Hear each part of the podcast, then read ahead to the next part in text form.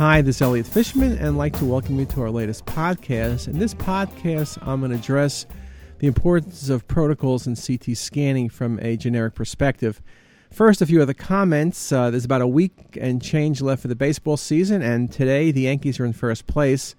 Um, I live in Baltimore, of course, but I've been out of New York for many, many years. But I think whatever you are when you're a kid, that's what you remain. So I was a Yankee fan when I was growing up, still a Yankee fan, and uh, hopefully I won't be jinxing them at this point. But uh, it's amazing. Beginning of the year, the Yankees were left for dead, and now they're in first place. And all they got to do is survive nine or ten more games, and uh, then we'll see what happens in the World Series, and uh, we'll see how happy George Steinbrenner ends up being. But uh, it, it's a lot of fun. Uh, in terms of uh, baseball, actually, I wanted to be a baseball player when I was a kid, and probably everyone wanted to be a baseball player. Then I went to this game at Yankee Stadium, in the old Yankee Stadium, which some of you probably remember, where center field was 461 feet. And at age 10, I was Little League All Star. I was pretty good. With in those days, you can get in the field, so I got in the field near home plate, and I couldn't even see where second base was. Was so far away. So at that point, I figured I better start studying because it's hopeless. I would never hit anything out of the infield as long as I lived.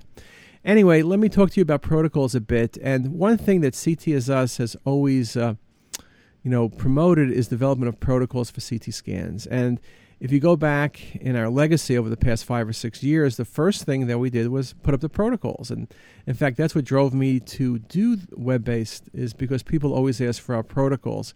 And in fact, over the years, one of the most uh, looked at parts of CTisus has always been protocols.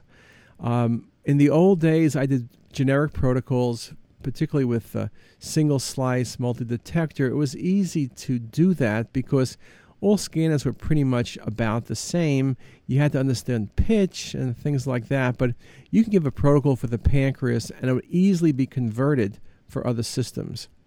Now is not the case. It's very much different depending what scanner you got. And uh, my experience, of course, was Siemens, so it's very easy for me to write Siemens protocols. We do them on a daily basis, and uh, that really is what you see on the site. And we've worked closely with GE over the years as well, trying to get them to give protocols. And, you know, manufacturers aren't that big on getting protocols out there.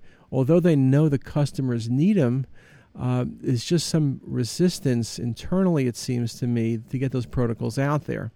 And that's probably been most people's experience, and uh, no one quite understands it. Again, you don't expect GE or Siemens or anyone else to tell you how to do CT, but if you're getting started, it's probably good to get a series of protocols that other sites have that are successful. It seems crazy to me to reinvent the wheel. You may want to adjust the wheel, but you don't want to be designing the wheel from scratch. So uh, I'm happy to say that finally we've gotten the GE 64 slice protocols, first place in the universe to have them posted. And I want to thank Donna Weir from GE Healthcare, who has got those protocols for us. And uh, they're on CTisus. We're doing the final testing or checking them. So next week, which will be the week of uh, September 20 something or other, they'll be online. There's about 38 protocols from head to toe. And if you have any additional protocols that you think you might need or any questions that you might have, let us know and we'll try to get answers to you. Uh, it's very critical. If you looked at this month's diagnostic imaging, one of the things they commented was the need for protocols and how difficult it is for users to get started. And in fact, they gave CTisus a very nice plug because they said, hey, you want protocols, go here.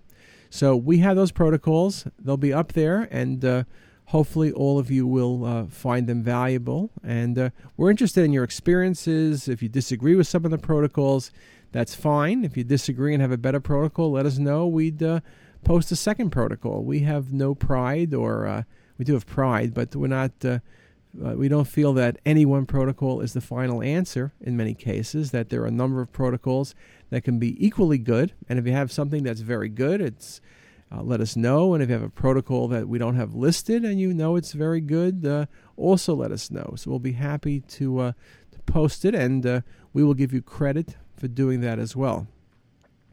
Other than that, in terms of protocols, we've also updated the Siemens site. I redid the protocols a couple weeks ago, so you'll see about uh, 20 or so new protocols, and probably about 20 of them were updated. So that's also changing.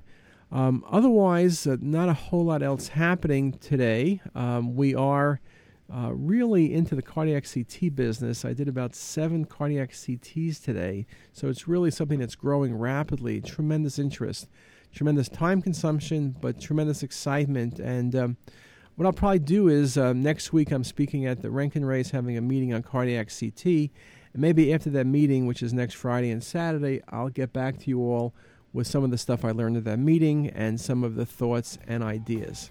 So, with that, let me say uh, uh, have a nice weekend, and we'll see you next time around. Thanks a lot.